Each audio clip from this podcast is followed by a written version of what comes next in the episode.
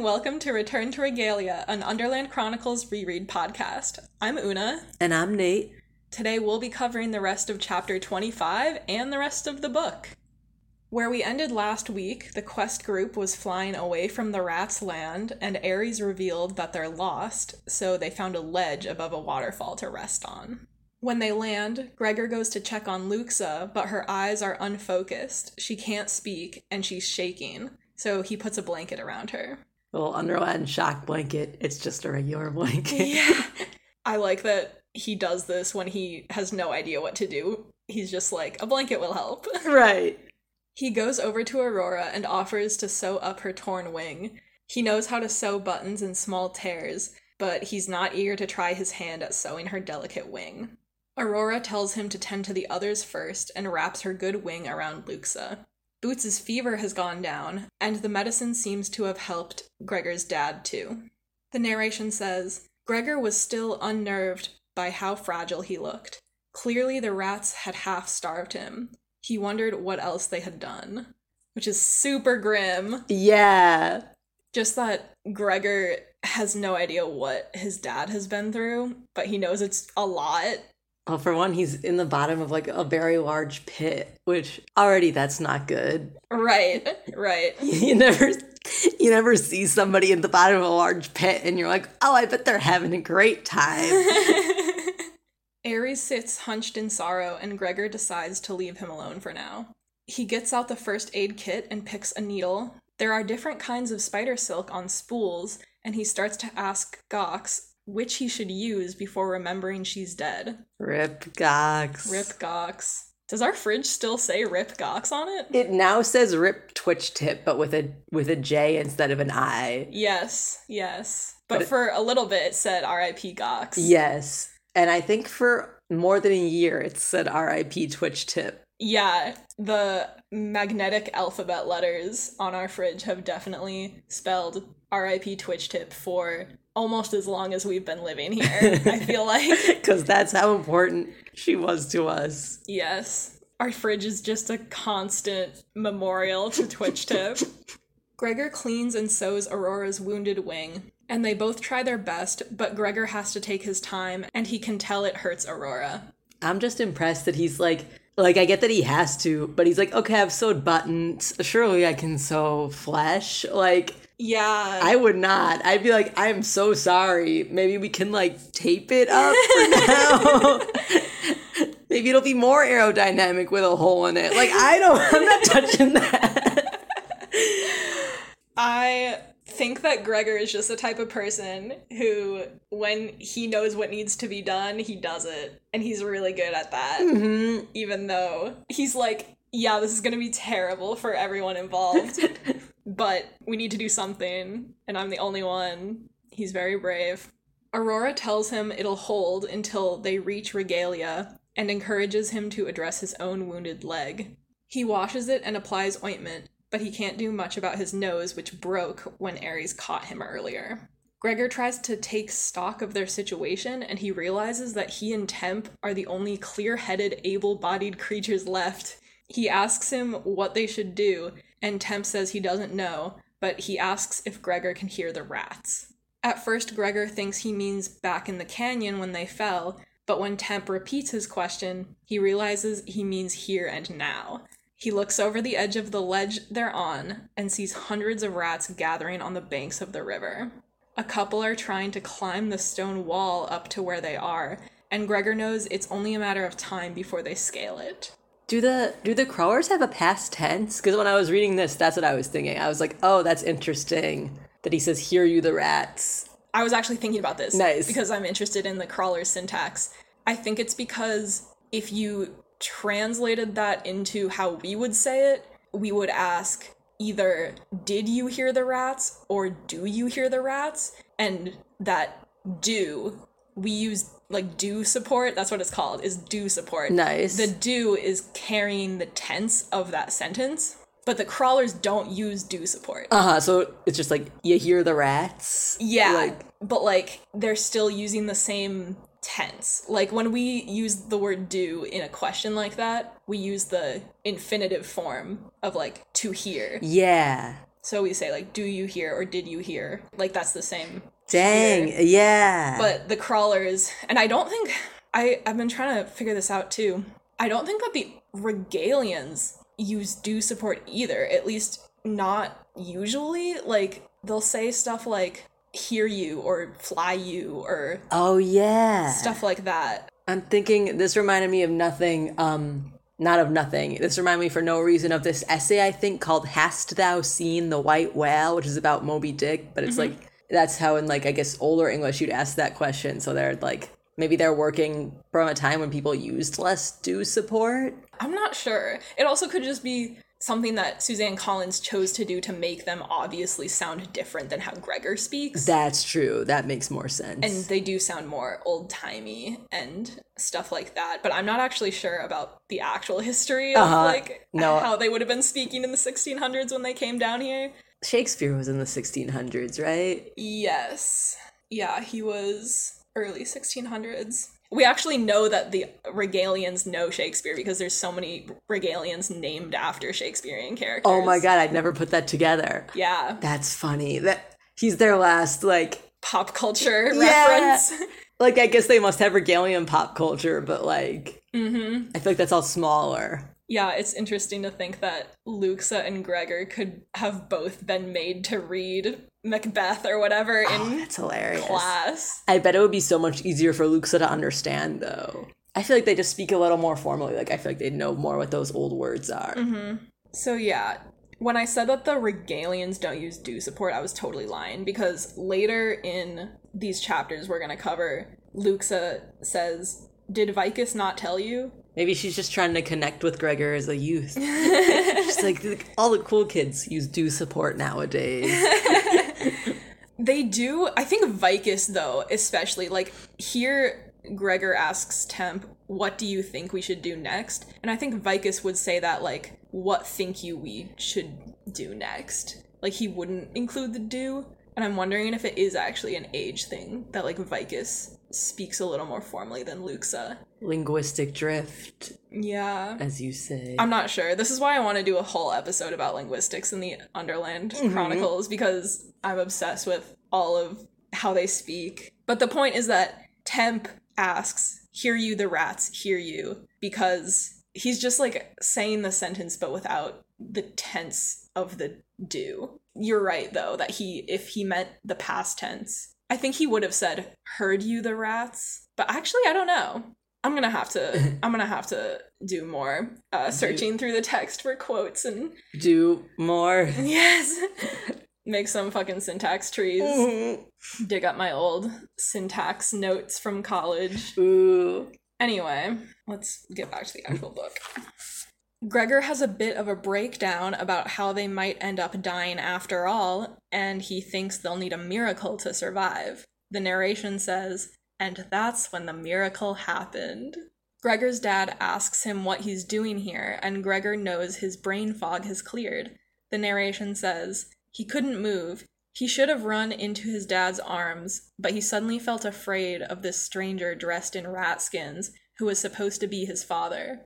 Was he really sane now? Or by the time Gregor crawled across the few feet of stone that separated them, would he again be mumbling about fish and abandoning Gregor to the darkness?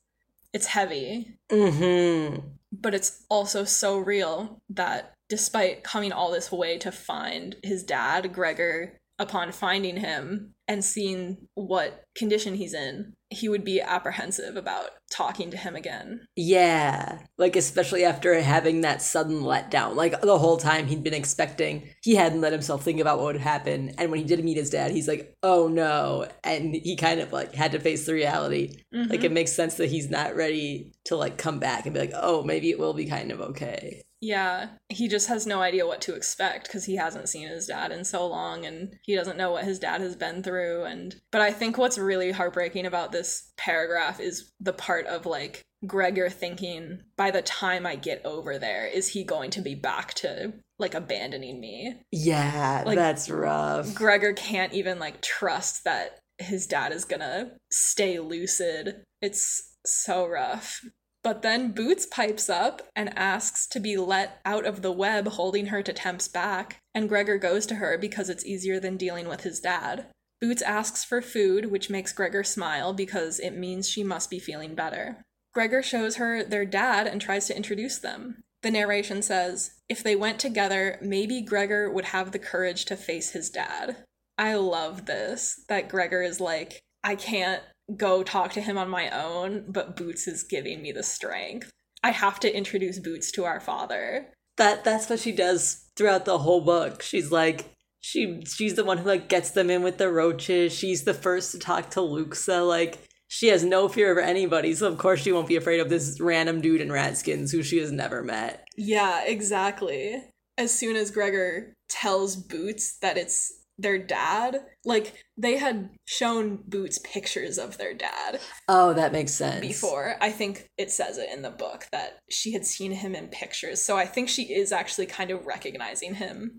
Boots runs straight into Dad's arms and he asks if she's Margaret. She corrects him and says, No, I Boots. The narration says, Well, Boots's courage might only count when she could count, but her ability to love counted all the time. Mhm. Which is just like the Boots thesis statement of the whole series is that she's not afraid of anything, and maybe that's foolish, but it also allows her to love everyone, and that is her special power. yes. And that the opposite of love is fear, perhaps. Ooh, that's that's good. Thanks. Yeah, if you're not afraid, then you can love. Gregor feels his distrust leave him and he asks himself what he's doing just sitting there after fighting so hard to see his dad again. Dad laughs at Boots' name, and this is what finally gets through to Gregor. He goes to hug him, and he and his dad start to cry. Oh. Dad asks how they got to the Underland, and Gregor explains how they fell from the laundry room and came to find him. Dad asks where they are, and Gregor snaps back to reality. Oh, there goes gravity. Oh my god. Somehow I like knew that was coming. Literally, when I read that line in the book, I was like, yeah, I'm gonna do this. Fuck yes. He explains the situation, and at first he thinks maybe he should have toned it down so as not to freak his dad out, but then his dad's eyes sharpen. He asks how Gregor sewed Aurora's wing, and then asks for the needle. Dad takes a stone from his pocket and starts to rub the needle on it. He instructs Gregor to get a bowl of water and explains how he's magnetizing the needle with the lodestone, essentially making it into a compass. He sets the needle on the surface of the water in the bowl and it turns to point north. This is when Gregor knows it's going to be okay because his dad is back. Yeah. He's back and he's being a nerd about science. Literally, wish fulfillment for high school science teachers. Yeah. But I love that like that like Gregor's dad doesn't even see the needle, but he's just like looking around for literally any way to escape, and he like infers from seeing the wing that okay, okay, there must be a needle somewhere. Right. And also because I'm fucking I'm never stopping, I have this magnetic rock in my pocket that I've been hanging on to. Yeah, for just this reason. I just love that throughout this whole book, in the narration, we get flashbacks to him and his dad doing science stuff together. Like, there's a paragraph about how Gregor's dad takes him to the Natural History Museum and they look at fish with no eyes and how they did like science experiments together and stuff. And then this is the moment that Gregor knows that his dad is back, is that he's teaching him about science. That's so true. He doesn't have to like look. Obviously, he's partly explaining for the benefit of the people reading the book, but he doesn't have to be like, "Here's what we're doing." He's like, he's like laying it out. He's like getting Gregor to ask questions. Yeah, yeah, he's being a teacher and like this is what they do together. Like Gregor and his dad do science shit together and this is how Gregor knows it's going to be okay. Mm-hmm. I just love it. also, random aside, but I think we already got to this part. Gregor's dad mentions that he was in the laundry room late at night because he wanted to do a little saxophone, and Yes! Gregor also plays the saxophone. Yes. Yes. I forgot about that part. They're the best. I love Gregor's dad so much. The rats climbing the wall are getting close, so Gregor calls for everyone to mount up, just like Vicus did at the start of the quest. I just realized something because later in these chapters, Gregor tells Vicus that he wants to be like him And right here, he's saying, mount up, just like he heard Vicus say. Oh, that's funny. He's Miles Morales looking at Peter B. Parker in the meme. they take off just as the first rat makes it over the edge, and after an hour of flying, Ares says he knows where they are. On the way to Regalia, Gregor sees victims of the war. He notes the dead bodies of rats, humans, roaches, spiders, bats, and also mice and butterflies. Finally, the light on his hard hat goes out, and he's thankful he doesn't have to see the carnage anymore. Horns signal their return to the city, and Gregor sees that Luxa isn't even looking. It's interesting that, like, Luxa closes her eyes because she's upset, but Gregor keeps looking at the bodies until he can't anymore. Even yeah. even though he doesn't want to see them, he's still yeah. Like I mean, even Ares could just use echolocation. Like nobody has to look at this, but Gregor's still right. He could turn off his flashlight, his hard hat light, if he wanted to because we needed the description of the carnage of this war. True, right. I think it's interesting that it describes all of the different species kind of like together in their death. That's true. Because the war is just like wrecking everyone. I mean, that continues to be a theme throughout the books of like war, what is it good for? Gregor can't imagine what Luxa's feeling because while his family is safe now, Henry was Luxa's family and he betrayed her. The bats are so exhausted, when they land in the high hall, they slide on their bellies along the floor until they stop. Dulcet takes Boots away and Temp hurries after them. Some people lay Gregor's dad on a stretcher and take him too. Even the bats get carried away to rest, but Gregor resists being loaded onto a stretcher himself because someone has to tell the story of what happened and he knows it can't be Luxa right now. Gregor sees that she has a vacant look in her eyes, so he goes to stand by her but not touch her. He tells her it's going to be okay, but he knows the words sound hollow.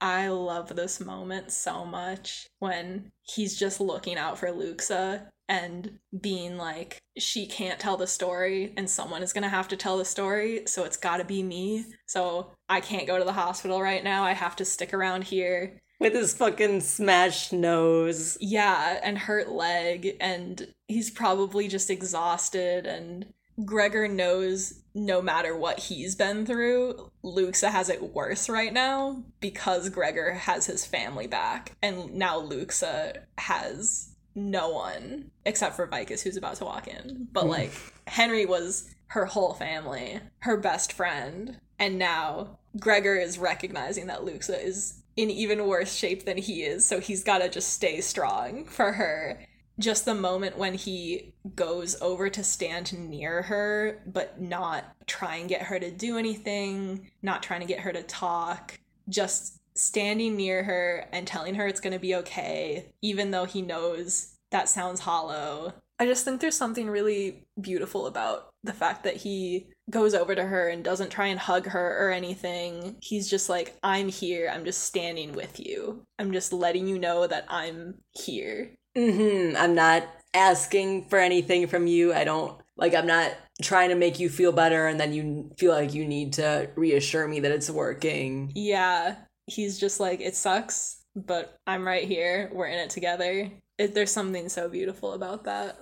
Vicus appears and Gregor tells him about Henry's betrayal. Vicus opens his arms to Luxa, but she doesn't respond.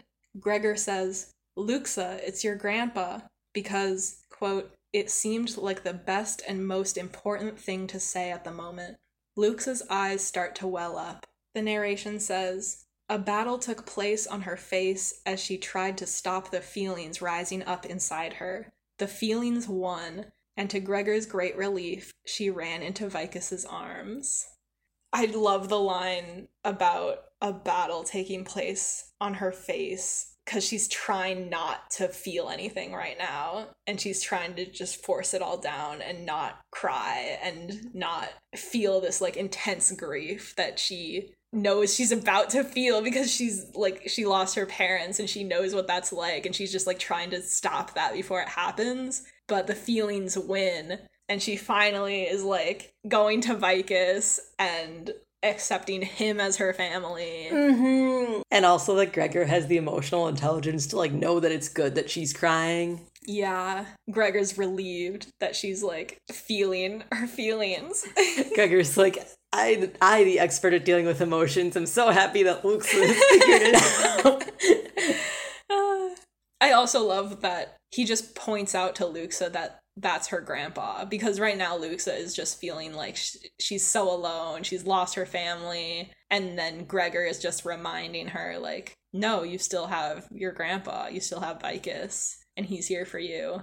I love that it says that's the most important thing to say. This series is so much about family, and Gregor and his family are definitely like the main part of that, I feel like.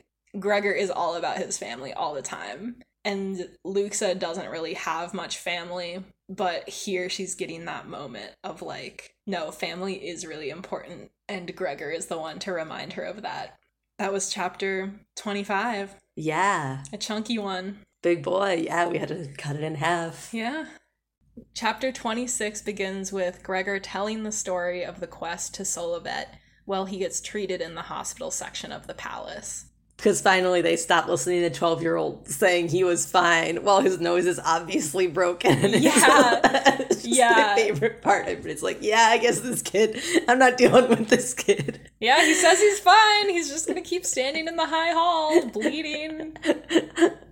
Solovet then takes him to see Boots, who is in a nursery in the hospital because she's still a little sick, and Dulcet tells him she'll be alright. Solovet takes Gregor to his dad, who has been bathed and given new clothes to replace his rat skins.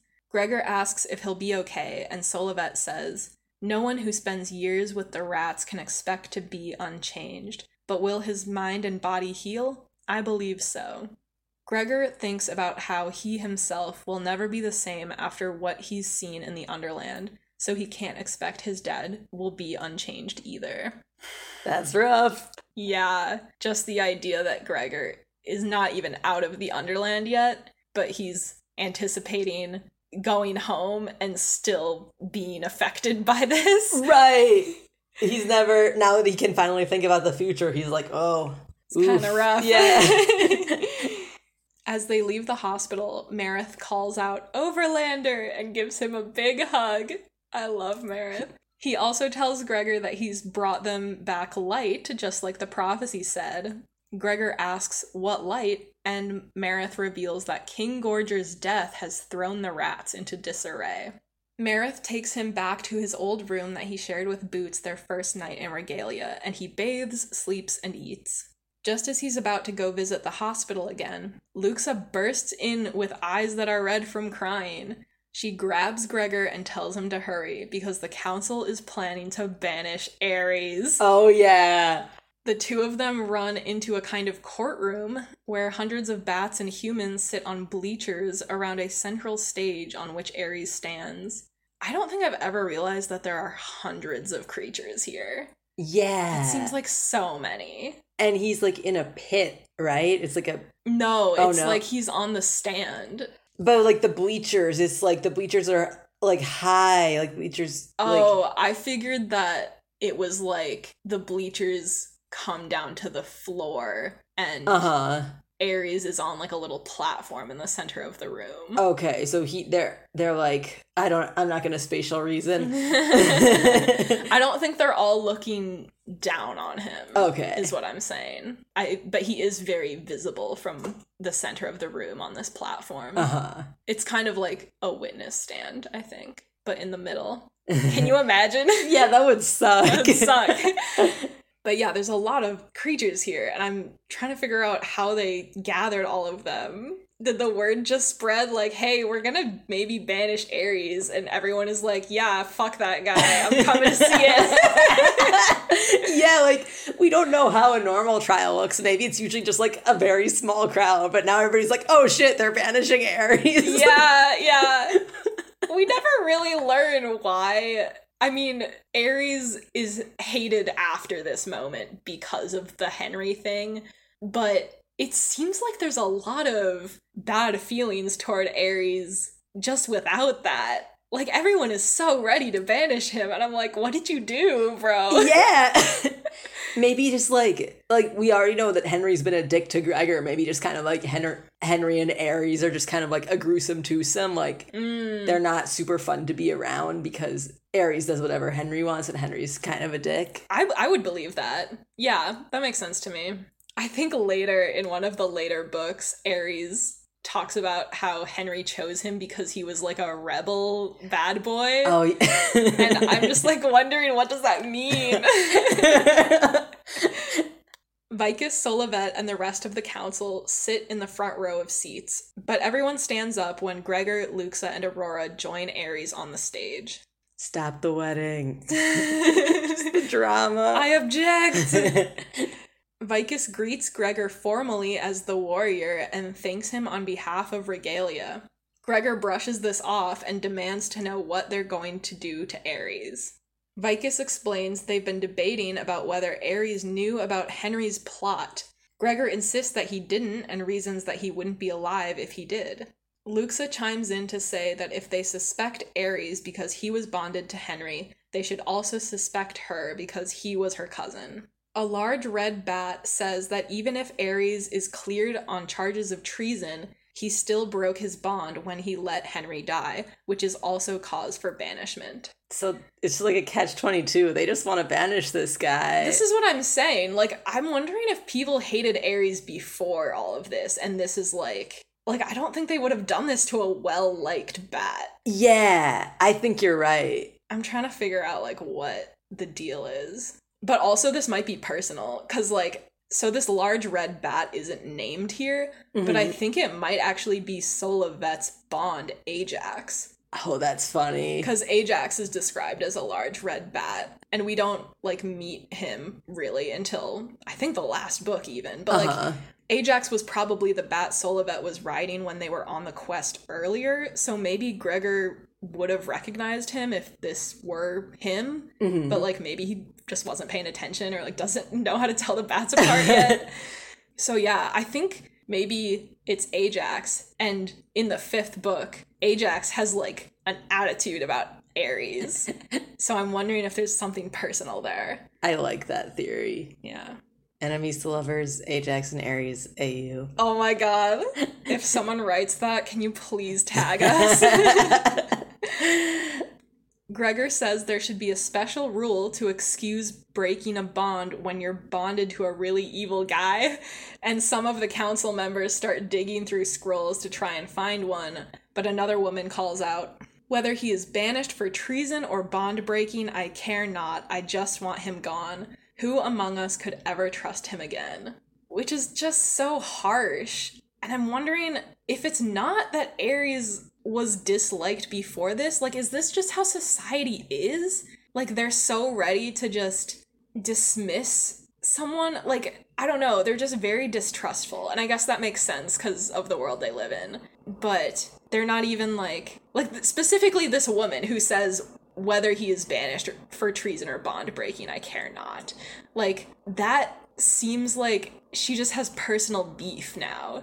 Yeah, she's just like, get him out of here. I literally don't care why. Yeah.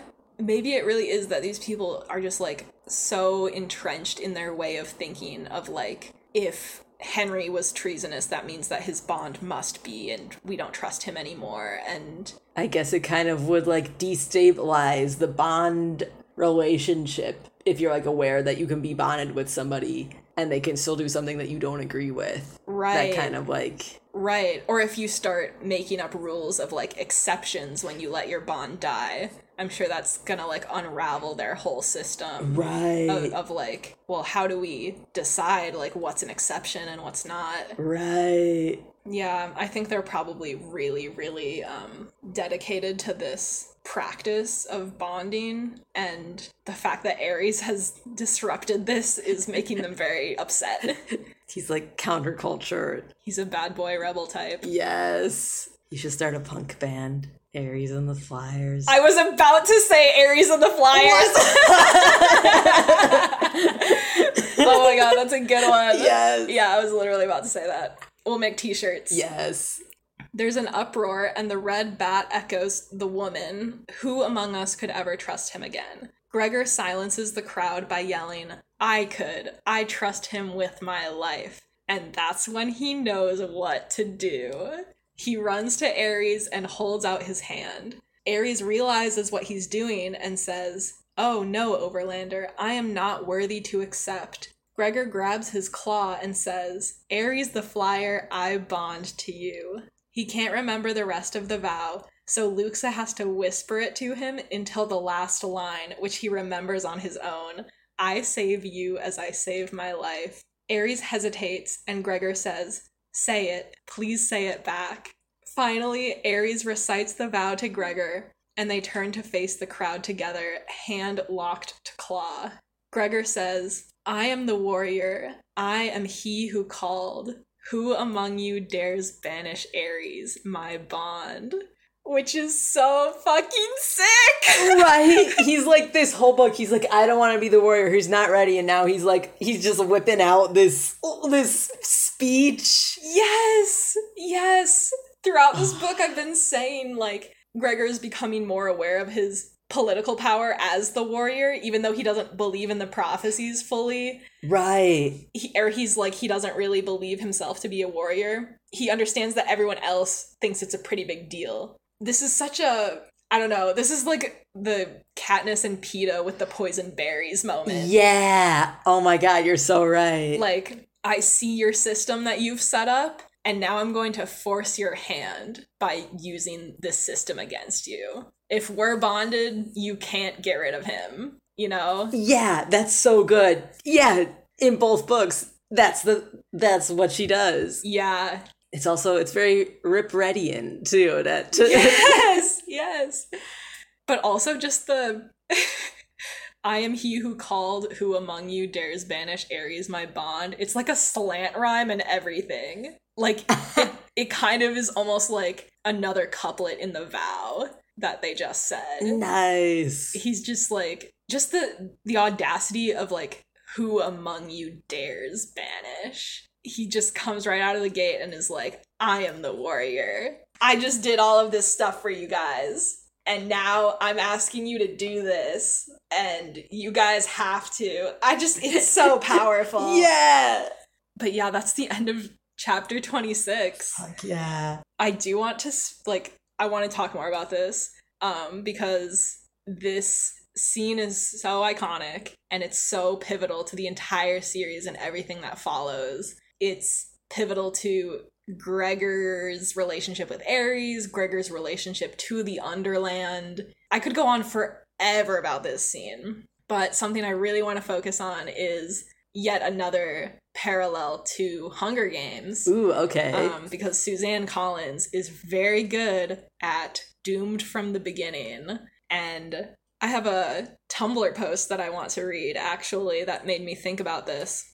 Tumblr user Cutter Kirby wrote an excellent post that compares Ares to Primrose from the Hunger Games. And I don't think I fully understood Suzanne Collins' talent for writing doomed characters until I read this post and it made it like super obvious. nice. Cutter Kirby writes, thinking about Ares and Prim, thinking about Suzanne Collins's doomed by the narrative characters, characters who are set to die in the first book, parentheses, Ares' attempted banishment, Prim's reaping, and it being avoided through the main character, parentheses, Gregor bonding to Ares, Katniss volunteering for Prim, and how in the end, the third segment of each grand finale, they die anyway. Ares is torn apart by what was, in the prophecy, supposed to kill Gregor. Prim is blown up by the rebellion Katniss was fighting for. They die, and it's brutal, it's pointless, and that's the point. Damn. So basically, this post is saying Ares and Primrose were supposed to die in the first book, and Gregor and Katniss only managed to delay their deaths by stepping in to try to save them. And Suzanne Collins even said it herself. She knew Prim was going to die from the beginning of writing Hunger Games because that's the whole point of the series. And I think it must have been the exact same for Ares. That's so interesting. Like they do, both Katniss and Gregor like do get peace like in the the war in the Underland is over for now. The the dystopia in the Hunger Games is better for now, but there's still a sacrifice. Yeah. Last episode, we talked about how Henry put Ares in a doomed position by forcing him to either save his life or become a traitor, or save Gregor's life and break his bond. So, in this way, Ares is doomed before the book even begins because Henry doomed him the moment he became a spy for the rats. That's so true. But I think we can zoom out even further and just think about how everyone in this story is doomed just because they live in this society that's just driven by war and they're living in constant opposition to other species and fighting for supremacy over other species. And Ares is like one example of how their society is trapping people into these like doomed endings. And it's very similar in the Hunger Games, I feel like. Prim is doomed from the beginning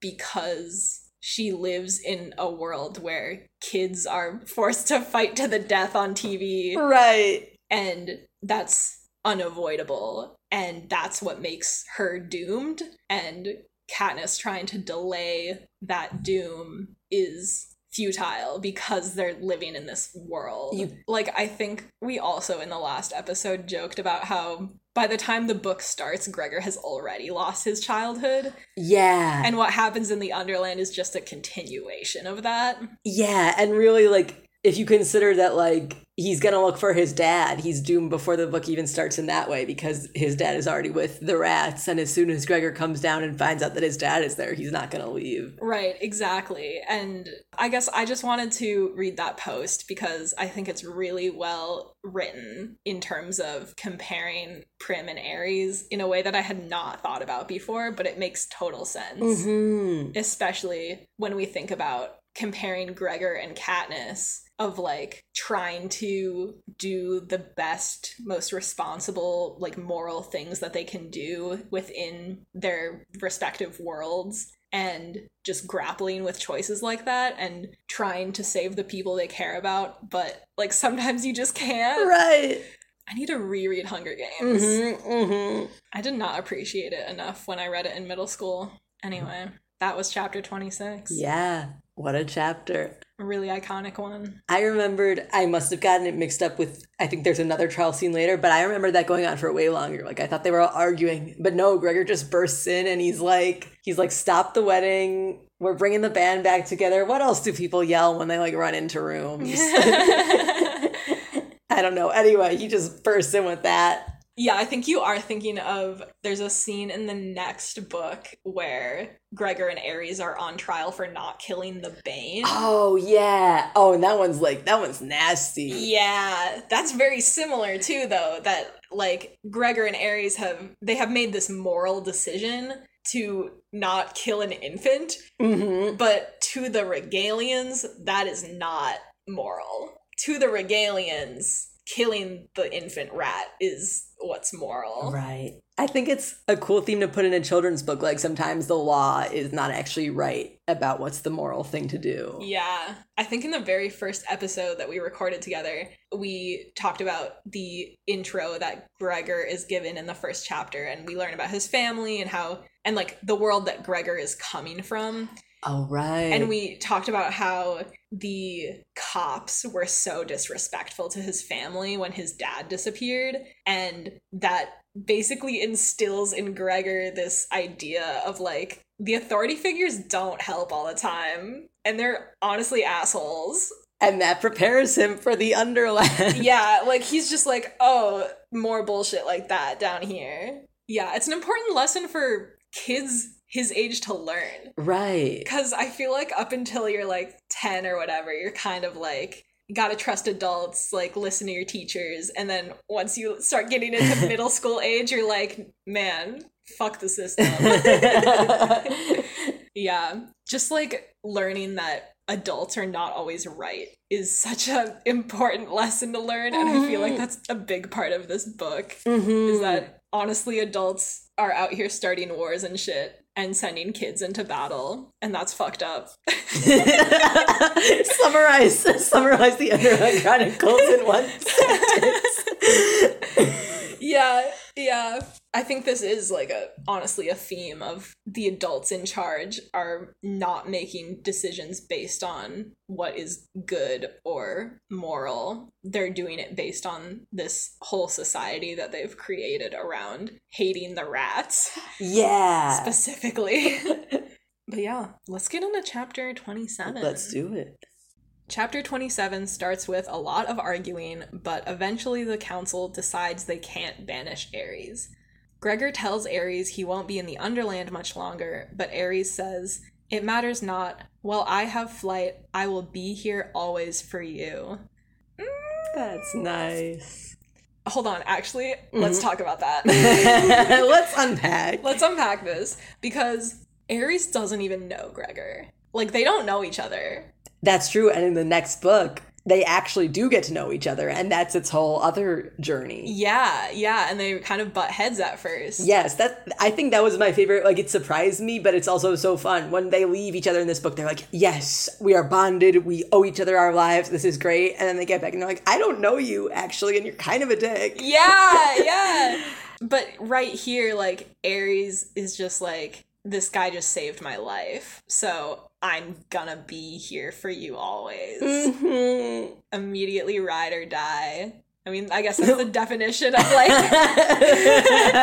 Literally. bonding between a human and, and a bat, ride or die. But yeah, I just love that Gregor is like, well, I'm not gonna be around even, but Ares is still gonna have this status of being bonded to the warrior, and he's like, that's enough to save my life, so I'm gonna be here, man. Like, Right. and it's also it's also so much it's funny and also tragic knowing that they're both like oh i guess we'll never see each other again and vicus is in the background just like rubbing his little hands together oh my god, don't even get me started. i'm so ready to get started on vicus okay. Gregor goes to his father's hospital room and finds Boots feeding him cookies because a nurse told her to make him eat. Gregor asks Dad if he's okay, and Dad says after a few square meals, he'll be good as new, which they both know isn't quite true. It's kind of sad that they're both like, we know it's gonna be more complicated than that. yeah But Gregor's dad is like trying to make him feel better. yeah Because I think Gregor's dad must be going on his own little psychological journey of like returning home from the war, severely traumatized. He's probably thinking ahead to be like, oh my god, I'm gonna be back in the regular world. Like, he must be having his own crisis. yeah like imagine you are away from your family for two years. This kid shows up he's your son but he's older and he can like he's fighting he's leading this quest. He has this kid who he says is your daughter who you've literally never seen. Literally it's such a intense thing to go through. And like gregor's dad has been in like severe isolation too.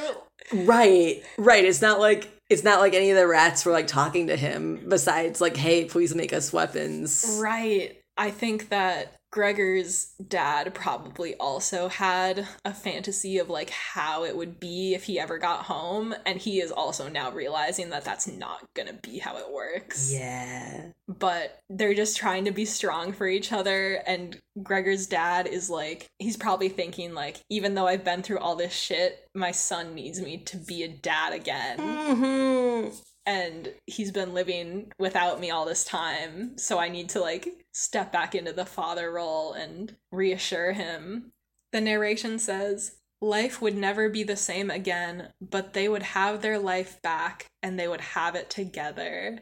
That's a good line hmm regarding the theme of Gregor's family and how important family is. Everything sucks. This family is forever scarred by the Underland. It's gonna get more scarred. literally yes. But they always have each other, and that's what matters. Gregor's dad tells him about the night he fell into the Underland and his attempt to get back home. He says he tried to escape with a BB gun from the museum, and when the rats captured him, one of them asked about the gun. He convinced the rats he could make them weapons, so they kept him alive. When Gregor rescued him, The rats were just beginning to suspect he was never going to make anything that worked for them. He reveals that he survived because he never stopped believing he'd get home again, which is very beautiful because this comes back to the theme of where there is life, there's hope, Oh yeah. which is something that Gregor's grandma says, and it's something that Vicus says. And his dad basically says the same thing here of like, everything sucked, but I had hope that I would get home again, and that's all I needed to survive. And it's kind of the opposite of Gregor because Gregor would not let himself Right. look forward to. Right, exactly. He was depriving himself of that. But I'm just wondering, like, why was we know why um why Vicus is keeping Gregor because he's like, oh, this kid is the warrior. But I wonder, did they think that Gregor's dad was the warrior, or was, or would they just like, was it not safe for him to travel because of rats, or was Vicus like, okay, we have, we know the warrior, like they know the warrior's an un, an overlander, Yeah. so he's like, this guy's either the warrior, or maybe having him will bring us the warrior somehow. Like, I was thinking about that actually myself because Gregor's dad talks about how he doesn't try to escape until a couple weeks after he falls. And I'm wondering why he wasn't able to just go home before that. yeah, Or like why he felt the need to escape if he was like getting on okay with the regalians. that's true. Maybe it was that they thought maybe he's the warrior. like I feel like they must be doing they they think something is up or not that they Yeah. think something's up but they think he can do something for them Yeah, I don't know. Maybe it is just like the rats were really bad then and they couldn't travel, but that seems unlikely. yeah i don't know my my conspiracy theory is that vicus and and Solovet, i guess are like no we're keeping this guy until I honestly would not be surprised if Vicus was like trying to get Gregor's dad to stay because he thought he was the warrior. he's like all right i didn't expect him to be a high school science teacher but We'll take what we can get. yeah, because I mean, overlanders coming to the Underland are pretty rare. right So maybe they did want something from him and they were trying to keep him because of that. it would be funny if if there was just a plot we didn't know about where like every so often underlanders go up to the overland and just try to grab somebody who looks like they could mm. fight Maybe this person could be the warrior. Gregor's dad asks about Gregor's mom and then about Gregor. Gregor tells him about school and track and playing saxophone, but he avoids all the bad stuff about rats and spiders.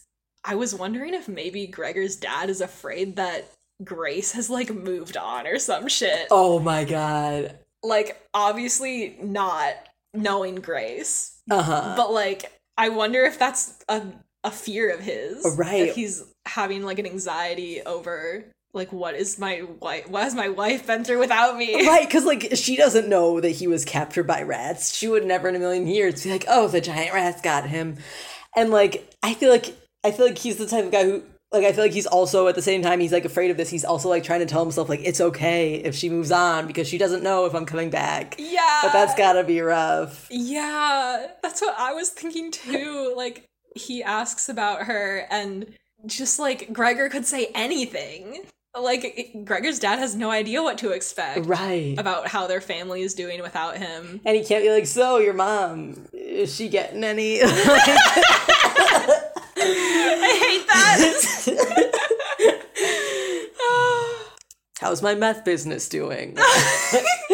Dude, I was thinking about this today. Actually, I oh, I forgot to write it down, mm-hmm, mm-hmm. but I was thinking, what if in what if he was Walter White, and instead of convincing the rats he could make weapons, he convinced them that he could make them drugs.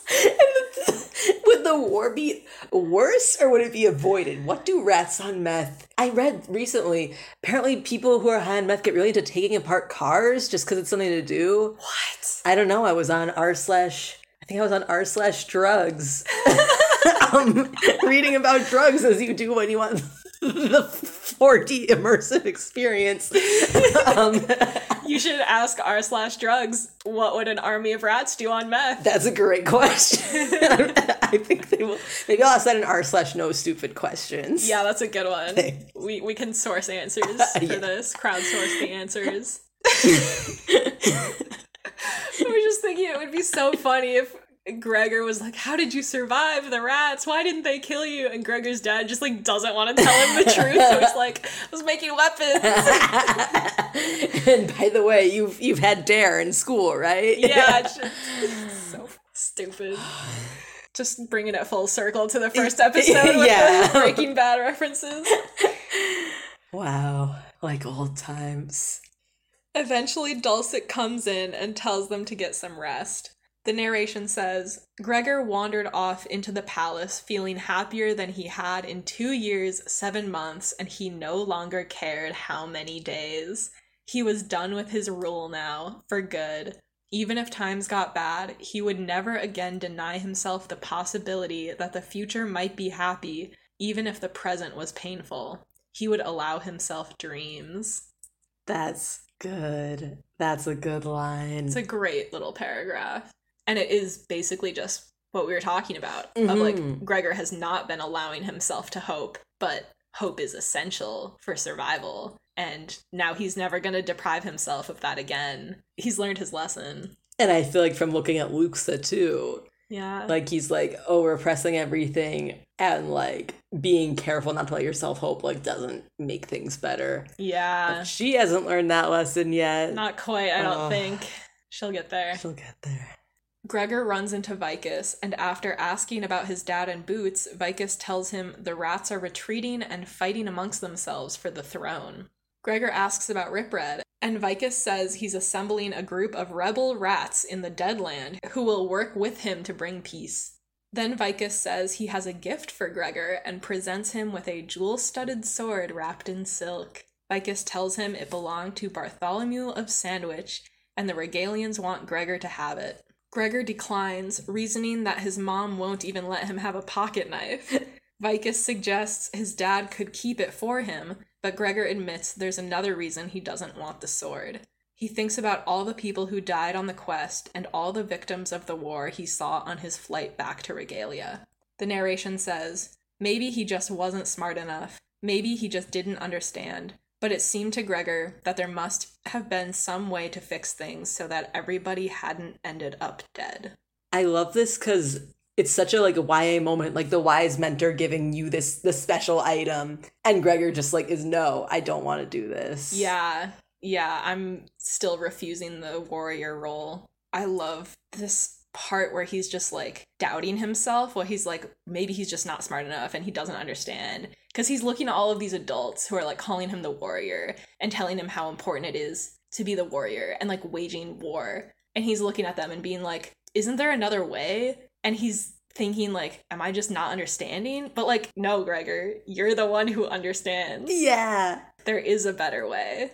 This line is like a main theme of the book uh, that like war and violence is avoidable and the a lot of the underlanders just jump to violence right away and people like Vicus and later we meet Hamnet are pacifists or more pacifist than everyone else. Sliding scale. Yeah, and Gregor is kind of absorbing all of these different ways of thinking from the people around him, and he doesn't quite know what to think yet, but he's getting it right here in this line. He's thinking there must be some way that's better than this. And because he is thinking that he's making the conscious decision to refuse the sword, it's so powerful. Yeah. Refusal of the call. Yeah, that is exactly it. Because later he does have to take Right. the sword up, you know? Right. And they don't shy away from Yeah. like he does have to kill people. Yup. He's doomed to have to use the sword, even though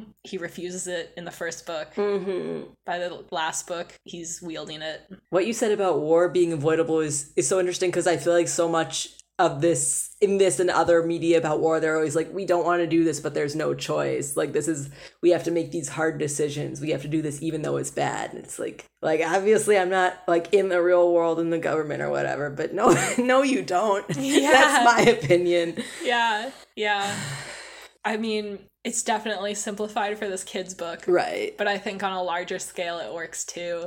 In a lot of ways, The Hunger Games is more intense than Gregor, but in a lot of ways, Gregor is more real than Hunger Games. Uh-huh even with all of the giant talking animals, Gregor is literally a soldier going to war, and Katniss is existing in this dystopia that's like very heavy handed about what it's about, but they're basically living in this same situation of like kids are dying and there's violence and they have to learn how to live with that and act within that world. It's just that Hunger Games is so much more like literal about the government is killing children. Yeah. And Gregor is more like, like you said, like all of these stories about war are like, there's no choice. We have to do this. Like, this is the only thing we can do to save everyone. And it's like, is it though?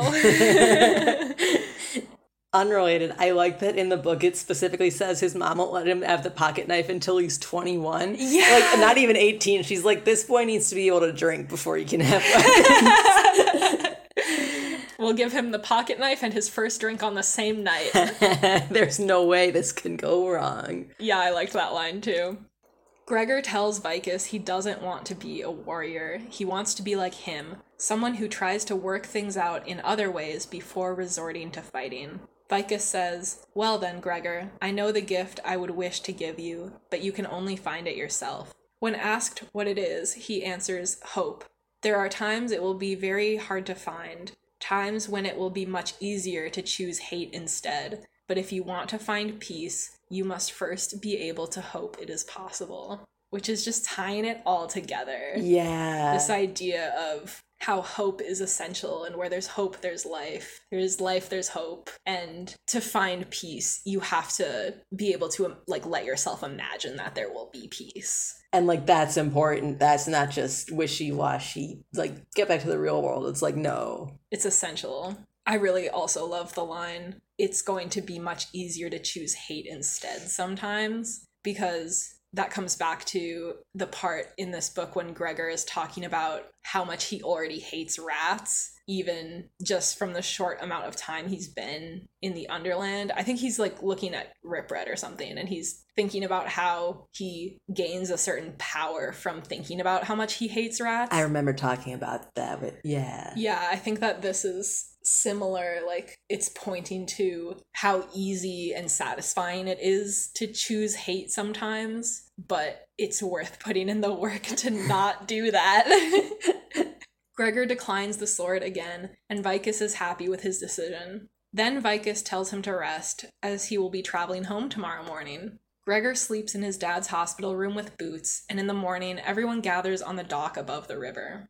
Vicus explains how Ares will fly them to the exit above the waterway, and Mareth gives Gregor a handful of money from the museum. Gregor realizes both that he'll never see these people again and that he'll miss them. He hugs everyone goodbye, including Luxa, and she hugs him back. Luxa says maybe he'll end up in the Underland again someday, but Gregor says his mom will probably ground him for the rest of his life. After he explains what grounding mm-hmm. means, Luxa says, that is not what it says in the prophecy of Bane.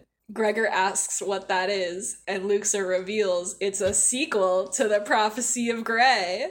He tries to ask Vicus if he's in it, but Vicus just tells him they need to leave immediately.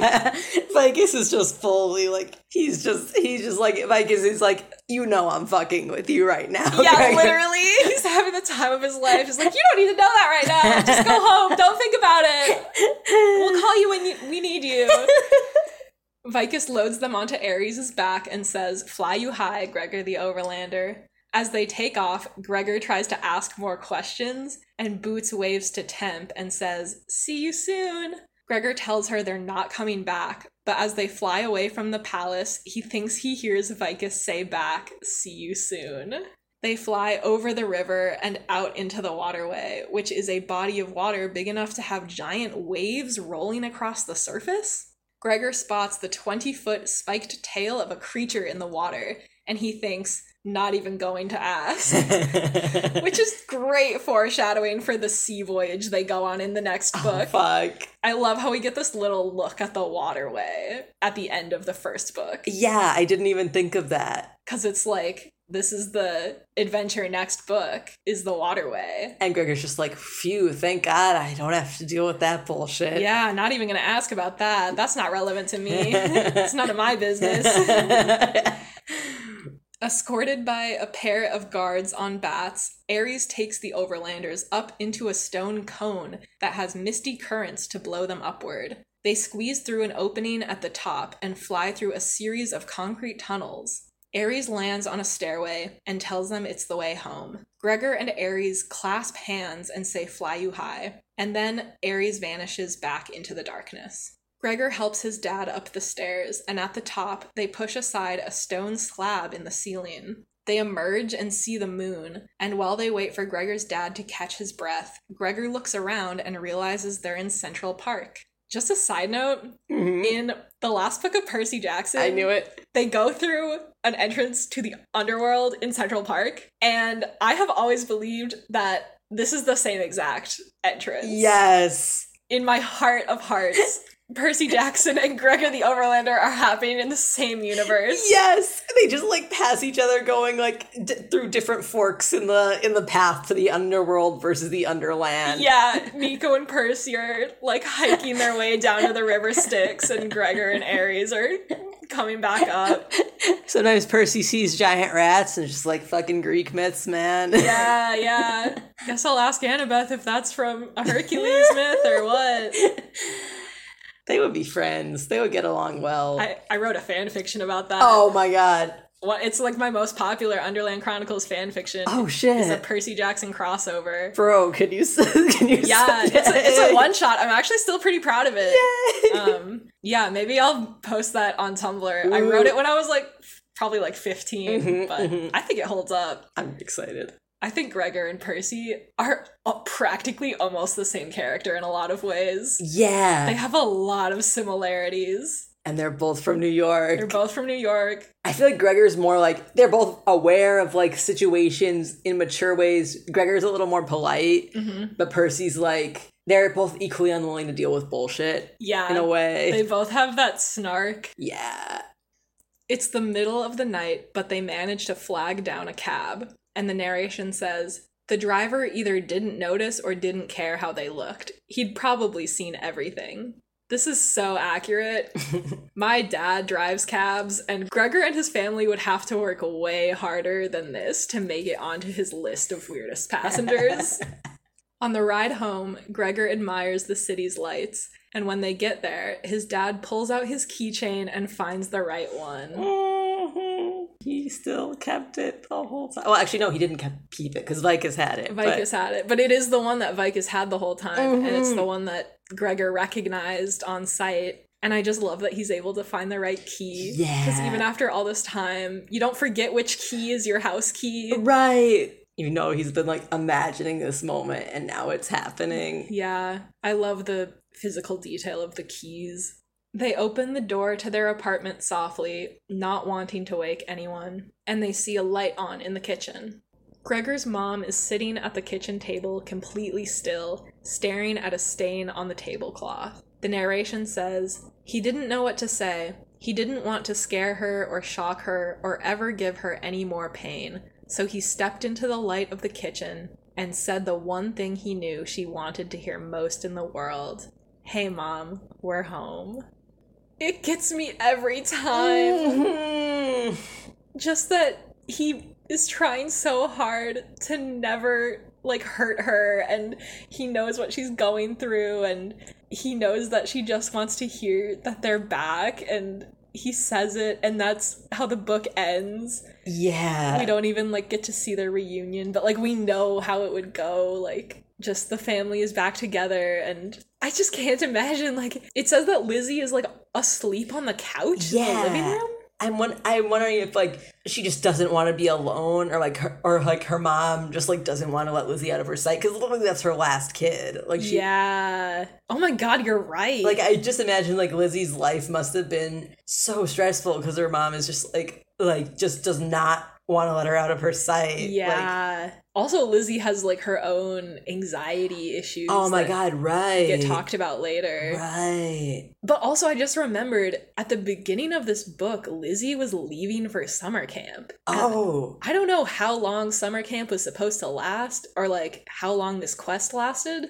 but like, what if when Gregor and Boots went missing, like their mom was just like, I need Lizzie to come home from camp right now? I bet. I bet. Yeah. Yeah, I wonder if she like left early and came home and That's so funny that Gregor's like, I'll stay here and be an adult so Lizzie can go to summer camp. And even that was doomed from the start. even that. But yeah, I just imagine them walking in and being like, "We're home," and then Lizzie's like waking up and she's there too, and mm-hmm. they just get to have their reunion after so many years, and mm-hmm. it's the perfect end to the book. Is this line? The whole book is Gregor fighting to get back home, and the last line is "We're home." It's so good. Any other thoughts on these on this whole book? oh, wow. This this whole first book. This was the first book. We finished yeah. it. Woo. Can't believe we actually just to be meta for a second like Mhm. I did not expect myself to be able to keep this podcast going this long. yeah, good for you. Like, you've been killing it. Thank you. Thank you. Yeah, this is going to be our 11th episode, I believe. oh, wow. Make a wish. or no, that's two 11s. yeah, yeah. Dang, I don't know. I'm just as we're talking about this book, I keep like thinking of parts that are going to happen later in the books, and I'm very excited about same, those. Same. I keep thinking about how this book is kind of like a prologue to the rest of the books. Mhm. Like this is just the intro to the Underland, and then we like really get into sh- shit next time. Also, just the plot of like, yes, Gregor is on a quest to find his dad, but he's also like being sent on a covert mission to free a war prisoner. Yeah, Like, if you really zoom out, it's basically like Gregor is being sent on this like secret mission to go into enemy territory. into enemy territory to free this valuable prisoner and who is supplying weapons to the rats? In theory, like I assume that their spies know that the rats have been getting weapons that don't work, but they don't know like Mhm. why. yeah i never realized this as a kid but it's very much about gregor becoming a soldier Yeah, throughout these books just becoming more and more entrenched in their war that they're fighting even as he tries so hard not to. And I like that, like, I've been ragging on Vicus a lot, but I like that he is, I feel like he's genuinely proud of Gregor and he's happy that Gregor refused the sword, even though he knows that Gregor is going to have to take up that sword eventually. yeah same good book good intro to the rest of the series Yes. but probably my least favorite out of all five Uh huh. Yeah, I feel like it's a good book, but of all the ones that, like, I think of moments from, yeah there's so many moments coming up. yeah all the rest of the books have just such iconic scenes this book definitely has iconic scenes and i'm not saying that i dislike it it's just like not as good as the other ones Uh huh. Uh huh. um yeah they get better as they go on i think Just like how Ripred gets hotter. if such a thing is even possible. yes starting with his voice change in the second book second audiobook Eventually, he gets some sick battle wounds. What else does he even do? He's just himself, and that's beautiful enough. yes well thanks so much for joining me nathan Yeah, it was good to be here. hmm I'm glad that I got to talk about this book with you, and Hell you got yeah. to be here for the first episode and the last episode of this book. Yeah, me too. Before we sign off, this is your reminder to send in your treasured memories of reading the Underland Chronicles so we can read them on our Gregor the Overlander 20th anniversary special episode in a couple weeks. Your email can be as little as one sentence or as much as several paragraphs. Those emails can be sent to returntoregalia at gmail.com. That special anniversary episode will hopefully go up on September 1st, and then I will be taking the rest of the month off. So the first episode covering the prophecy of Bane is set to air October 2nd. If anything changes about the recording schedule, I'll let you guys know. Also, just wanted to say thanks, guys. We hit 50 followers on the Tumblr. Yo! And also, I added a Ko-Fi link to the pinned post on Tumblr so that if you have any money to throw our way, we would love that. Don't forget to follow us on Tumblr, Instagram, and YouTube to never miss an update. Thank you for listening, and until next time, see you soon. See you soon.